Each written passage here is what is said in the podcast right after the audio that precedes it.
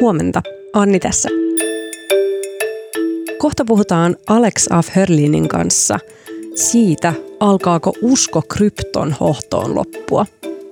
Tämä vuosi on ollut alalle karmea. Bitcoinin dollarikurssi on tippunut yli 70 prosenttia viime vuoden huipuista ja kryptopörssejä kaatuu harva se päivä. Merkit viittaa siihen, että krypto ei ole enää cool. Tänään on keskiviikko 7. joulukuuta ja tämä on HS Vision podcast. Alex, sä olet koko vuoden seurannut niitä kryptovaluuttakäppyröitä, jotka vilisee näytöllä aina vain alemmaksi ja alemmaksi ja nähnyt, kuinka ihmiset on menettäneet valtavia rahasummia kryptopörssien romahduksissa. Miten sä summaisit tämän kuluneen vuoden? Yhdellä sanalla katastrofi. Et, et kaikki nyt, jotka on vähänkin kryptoalaa seurannut tai otsikoita seurannut esimerkiksi Helsingin Sanomissa, niin tota, todella, todella jyrkkää laskua. Eikä vaan, että ne bitcoin ja muiden kryptokurssit, kryptovaluuttojen kurssit on laskenut, vaan että myöskin se niin kuin tapahtumat on ollut ihan äärimmäisen dramaattisia. Että monet kryptopalvelut on romahtanut viimeisimpänä tai kuuluisimpana ehkä nyt tämä tota FTX-pörssi, joka oli Bahamalla.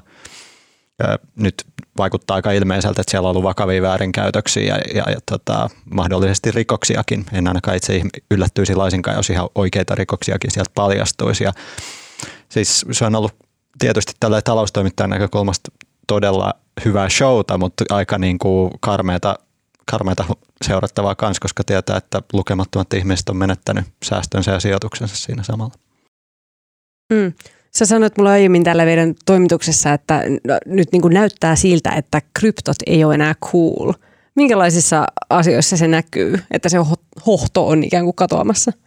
Joo, no tosiaan sitä on ikään kuin odoteltu niitä krypto, kryptovaluuttojen ikään kuin, tai kryptosovellusten kaupallisia sovelluksia. Että toistaiseksi se on pyörinyt, kaikki on nähnyt, että siellä kryptopörsseissä niin vaihtuu ihan hillittömiä rahasummia, mutta sitten on ollut vuosien ajan, niin kuin viimeiset kymmenen vuotta odotettu, että jos olisi joku perinteinen teollisuusfirma ottaa lohkoketjut käyttöön tämän saman teknologian, joka siellä pohjalla. Mutta sitä ei oikein tapahtunut ja mutta se on, silti lukemattomat firmat on kehittänyt sitä.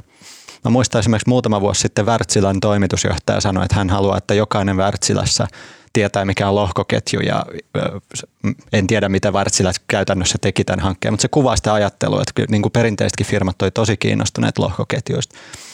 Ja nyt muutama, ihan viime viikkoina muutama tämmöinen valtava yritys tehdä lohkoketjuista jotain kaupallista on lopetettu – E, esimerkiksi tämä maailman konttiliikennettä, rahtiliikennettä hallitseva tanskalaisfirma Möller Märsk, niin tota, he on IBMn kanssa vuosikausia kaatanut satoja miljoonia euroa lohkoketju pohjaiseen tämmöiseen logistiikkajärjestelmän kehittämiseen. Käytännössä he olisi varmaan halunnut seurata, että miten ja missä ne maailman kontit liikkuu ja miten tavaravirrat maailmalla liikkuu ja teoriassa ajatuksen tason lohkoketjut voisi toimia tämmöisen järjestelmän pohjana – ja ne lopetti sen nyt, muutama sata miljoonaa siitä vaan Kankkulan kaivoon. Ja se jotenkin ajatuksen tasolla se, musta tuntuu, että se ei ole kovin paljon sattumaa, että tämä päätös tehdään juuri tässä tilanteessa, kun kryptot on muutenkin romahtanut. Se on niin kuin, kukaan ei halua oikein enää olla tekemisissä kryptojen kanssa, koska se on osoittautunut kaikin puolin niin no e, ei osoittautunut lopullisesti, mutta tällä hetkellä moni asia vaikuttaa ikään kuin, kun jo ihmisille sanoo sana krypto, niin se tota, miele, mieleyhtymät ei ole kauhean positiivisia. Toinen esimerkki, Australian pörssi yritti siirtää tota, osakkeiden selvityksen kokonaan lohkoketjupohjaiseksi. Jälleen kerran ajatuksen tasolla hyvä juttu, mutta siinäkin meni muutama sata miljoonaa Kankkulan kaivoon. Ei siitä projektista tullut mitään. Oli niin sanotusti teknisiä haasteita. Eli, eli ikään kuin kryptovaluutat pilasi koko niin kuin, lohkoketju teknologian maineen? No ne pilasi sen lohkoketjuteknologian maineen ja koko se lohkoketjuteknologia, se on, sitä on nyt odoteltu kymmenen, yli kymmenen vuotta, että sitten tehtäisiin jotain muuta sovellusta kuin bitcoinin käppyröitä ja tämmöistä villiä spekulaatiota. Mutta näyttää siltä, että se on niinku todella nerokas, teknisesti nerokas ratkaisu, joka ei lopulta ratkaise juurikaan ongelma, tai ei ole mitään sopivaa ongelmaa, jota se ratkaisisi, ainakaan vielä. Kiinnostavaa. Sä vertaat kryptomarkkinoita uhkapeliteollisuuteen ja kryptopörssejä kasinoihin. Miksi?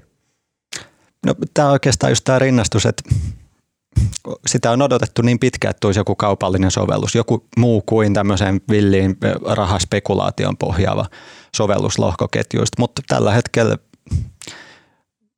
näin, mulla ei ole mitään virallisia tilastoja, mutta 99,9 prosenttia näin karkeasti ottaen kryptoissa pyörivästä rahasta on siellä kryptopörsseissä tämmöistä spekulaatio jossain määrin uhkapelaamiseen rinnastu, rinnastuvaa ikään kuin hommaa. Se ei tarkoita, etteikö niillä kryptovaluutoilla voisi rikastua. Moni on sijoittanut ja spekuloinut niillä onnistuneesti, mutta se on ollut ennemmin varallisuuden siirto toisesta taskusta toiseen taskuun.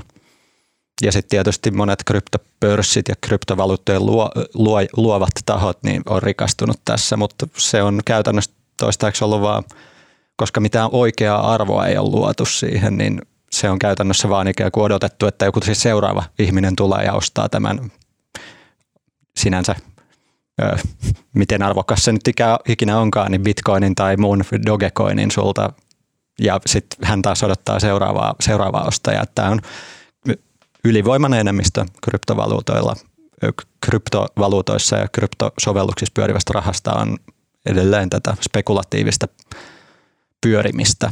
Vähän niin kuin kasinoteollisuus toimii samaan, samaan tapaan. Mm. Kaikesta tästä syöksykierteestä huolimatta osa jaksaa silti uskoa tähän alaan. Sä juttelit kryptoyhtiö Membranein toimitusjohtajan Juha Viitalan kanssa. Hän ei tästä kasinovertauksesta innostunut.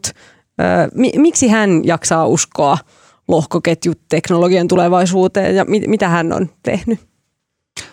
Joo, tämä Juha Viitalan firma Membrane on, perustaa, yrittää viedä euroa lohkoketjuun. Eli toisin kuin yleensä näissä kryptovaluutoissa, siinä tavoitteena ei ole niin kuin saada sitä kurssia hirveäseen nousuun, vaan tavoitteena Juha Viitalalla on pitää se kryptoeuron kurssi tismalle yhdessä eurossa.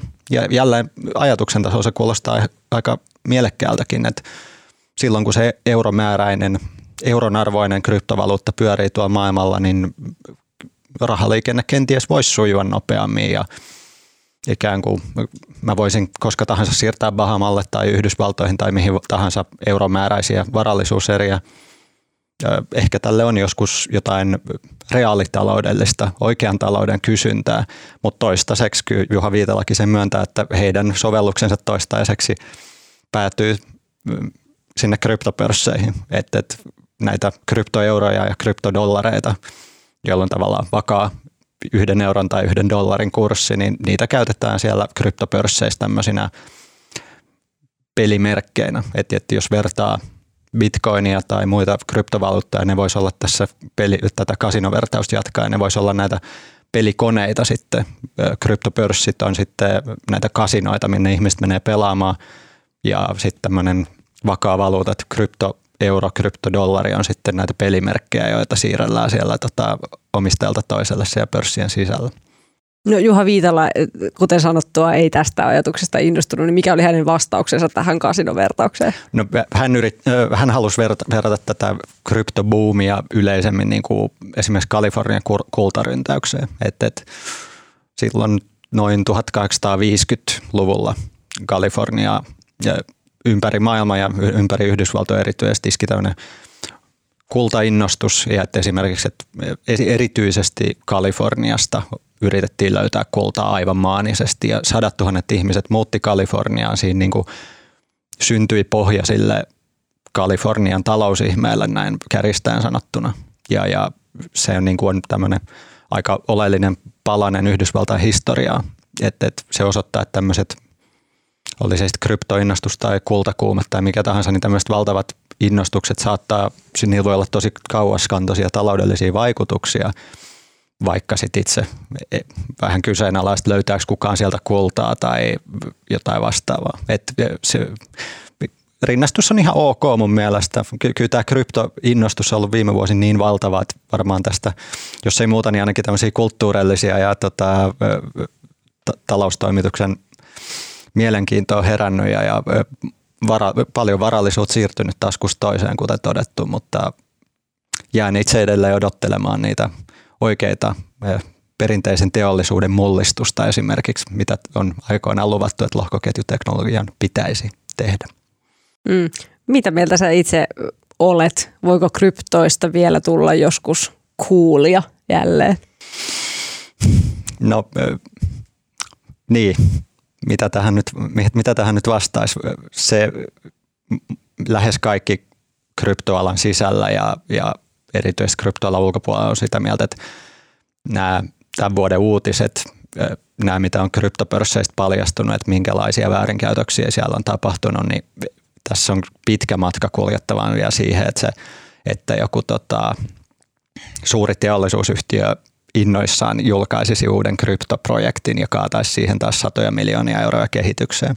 Ehkä viiden tai kymmenen vuoden päästä se taas nähdään uusi kryptobuumi, mutta tota, en, en usko, että ihan lähiaikoina pitää olla aika paljon pokkaa teknologiajohtajalla pörssiyhtiössä, jos menee nyt tässä maailmantilanteessa esittämään, että ö, aloitetaanpa uusi suurellinen lohkoketjuteknologiaprojekti. Eli tämä kryptobuumi oli toistaiseksi nyt tässä? Toistaiseksi. En sen suurempaa. Tämä on ollut niin äly, älytön ikään kuin buumi ja tapahtumaketju ja on seurannut monta vuotta suu auki tätä kryptomarkkinoiden no, suoraan sanottuna sekoilua, niin en, en lähde ennustamaan, mitä seuraavaksi tapahtuu, mutta tota, mun veikkaus on, että ei, ei ihan lähivuosina samanlaista huumaa koeta. Kiitos Alex. Kiitti. HS Visio on talouteen, politiikkaan ja teknologiaan keskittyvä sivusto, jonka jutut ilmestyy osana Helsingin Sanomien tilausta. Ne löytyy Hesarin sovelluksesta ja osoitteesta hs.fi. Jos sulla ei ole vielä HSn tilausta, niin sä voit kokeilla sitä kaksi viikkoa ilmaiseksi osoitteesta hs.fi kautta parempaa kuunneltavaa. Äänestäjäkuvasta sekä leikkauksesta vastaa tänään Janne Elkki ja mun nimi on Anni Keskiheikkilä. Tämä oli HS Vision aamupodcast ja nähdään huomenna.